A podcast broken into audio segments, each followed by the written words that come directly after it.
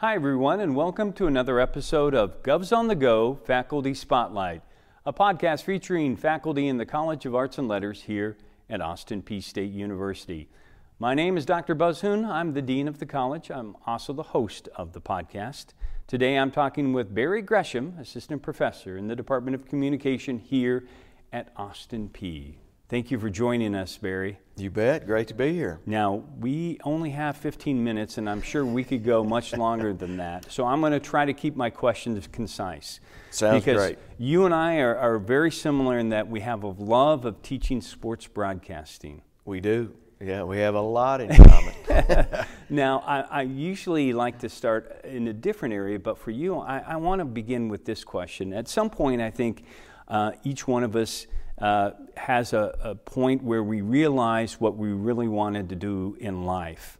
And I'm wondering at some point, and when that happened, maybe for you, that you had an interest in announcing and sports broadcasting. When did that come along? well, know, as a young child, I always played sports. Absolutely loved football as a youngster. Uh, Roger Staubach was my guy. I'm not a Cowboys fan anymore, but absolutely loved Staubach. And then as I started playing basketball, when you're from Kentucky, it, you just have to, you know, gravitate to, to playing hoops. I would always, I thought my neighbors thought I was crazy, but I would be in the driveway doing the broadcast of, of, of my games. I'm the only kid out there playing. Yeah. But I would be passing it from Kyle Macy to Kenny Walker, you know, and the different Kentucky players, actually doing play by play, even though I really didn't know what I was doing, just mimicking what Cawood Ledford, the voice of the Kentucky Wildcats, by listening to those broadcasts. But little did I know that was great preparation because I was calling my own games at probably age nine and 10. They, they were just in the driveway instead of on the air.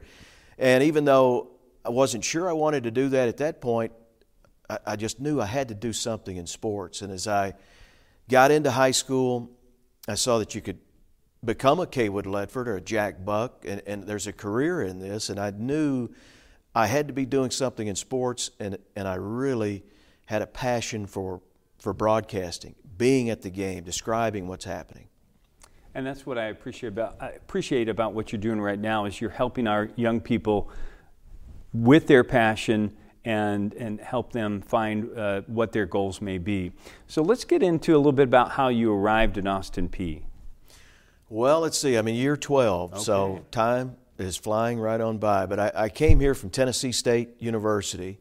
I was there 12 years as well before coming here and was working as an associate athletic director for broadcasting, sales, marketing. So I was on the athletic side of things for most of my time at, at Tennessee State.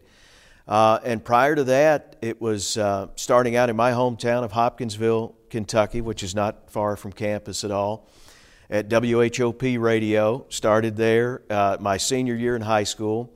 And then I was a Western Kentucky student and became the sports director of the campus radio station, working on their newscast, and uh, got into uh, marketing, sales a little bit in Bowling Green, in addition to freelance radio broadcasting, and spent two years in Cape Girardeau, Missouri, doing Southeast Missouri State games, and uh, was the director of news and sports operations for about five stations there in broadcast sales. So it, it's been uh, everywhere I've gone, whether it was a full time sports gig or not, it always there was some type of freelance element or a, an opportunity for me to continue broadcasting. Luckily, since 1986, there hasn't been a break. I moved to Nashville from Missouri in, in 1998, spent one year at the Tennessee Radio Network, providing the sportscast for the, the entire state of Tennessee. We had 83 affiliates uh, at the time, and then moved on to Tennessee State, managed their campus radio station, and taught in the Department of Communications for the first five years, and the last seven was as an associate AD, uh, handling all the broadcast, sales, marketing for TSU before coming here to Austin Peay in 2011, I think it was. So let's talk about some of the classes you teach uh, within the Department of Communication. Which ones do you really love to teach, and what ones do you think uh, are special for you? Well, it's we're, it's such a path that's laid out, you know, from the intro class, uh, the intro to sports com. I love it because it's the first time normally I get a chance to meet the new students that are coming in, and we we toss them out in the deep end. They get a chance to actually go cover a game, local that. high school sports, and they've got a phone in an update, uh, which gets put on the air. Some are completely terrified, but you, you find out early on who really has a passion to research and to come to the game prepared. And uh, we normally also give them an opportunity in that class to do their first production. So we also get to see if they have a feel for that or really want to get into actual television production of the games.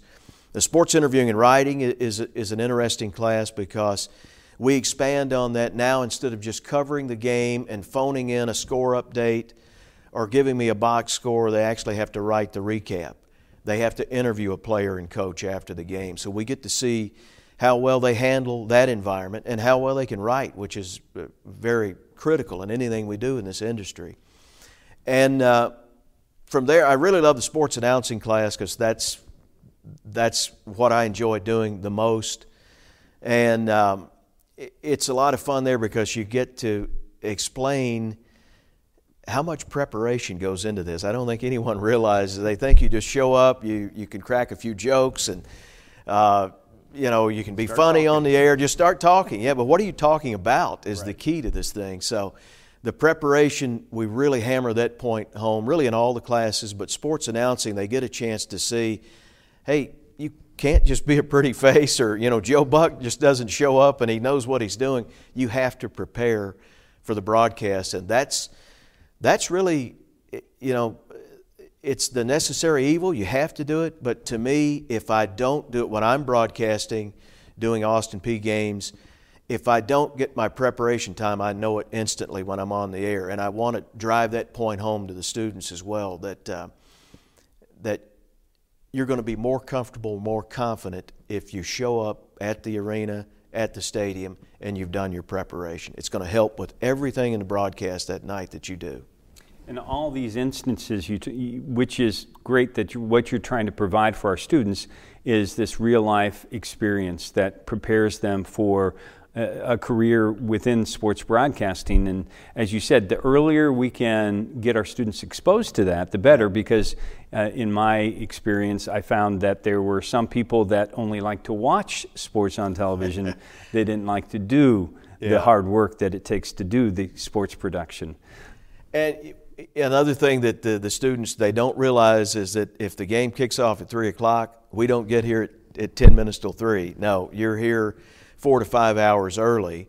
And it is a glamour side of it because you want to be at the stadium. You're paying big money for tickets to go to these games, but if you could go work, you've got a credential, you don't have to pay to get in, but you have to work the long hours. And as I always tell the students, sports does not happen between 8 and 4:30. Sports are at night, sports are on the weekends.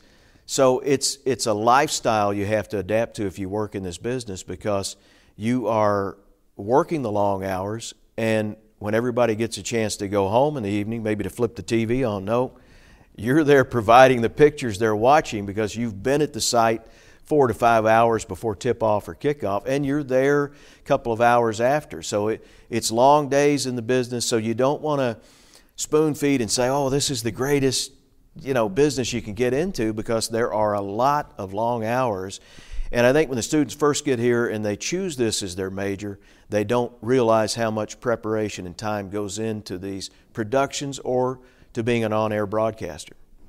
Well, just as um, everything that we do here is a group effort, and I know that our sports production uh, they don't happen just magically, that it takes not only your effort, but the effort of people within the department, faculty, other faculty and staff members, and uh, graduate students and undergraduates all together.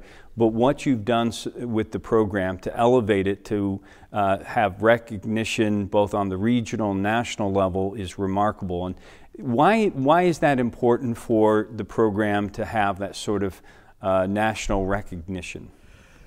You do anything, there's something that draws you to sports, it's competition. Right. Anything you do, you want to compete to be the best.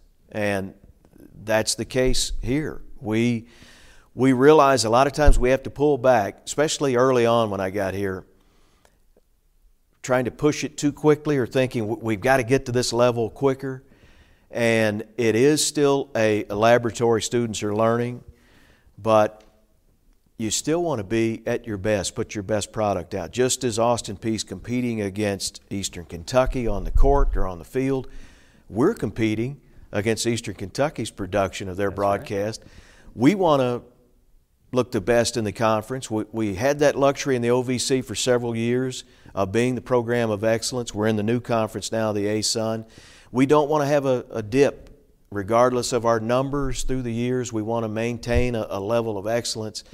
And you're right, it takes everyone. And, and you're getting a new crew every semester. That's the toughest part about this job. And we'll make mistakes. Will a quarterback throw a pick? Absolutely. Right. Uh, will a point guard turn it over? They will. Will our replay person have a mistake? Will someone not mute or unmute audio? Those things happen, but just as the players on the court will have to learn from their mistake, they'll go back and look at film, correct it for the next game. We'll do the same thing.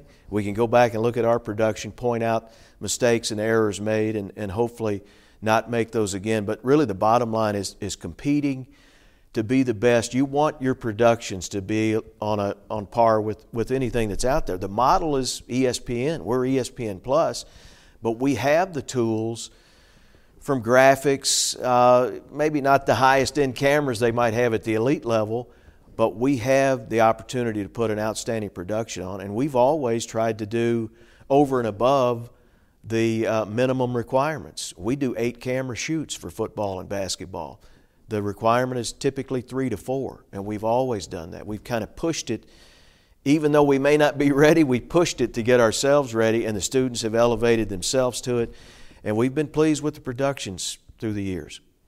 Now, you always want your students, I know this is a, a fact, that anybody that goes through the program, that they have lots of different skills and tools that when they live, leave this program, they have abilities to contribute in lots of different ways. Why is that important?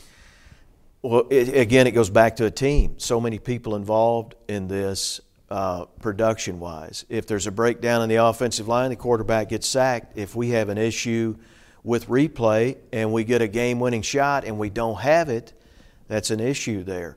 So, what we want every student to do when they come through, I always joke that it's kind of like our car wash. You're going to go in, by the time you get out, you're going to have a little bit of everything. Some water has hit you from every level. You might get a little wax here, whatever, the, the dryer at the end. But even though you want to be, you come in with your mindset, I want to be a sideline reporter, I want to be an anchor, I don't want to learn how to shoot, I don't want to run replay, everybody's going to get a chance to do it.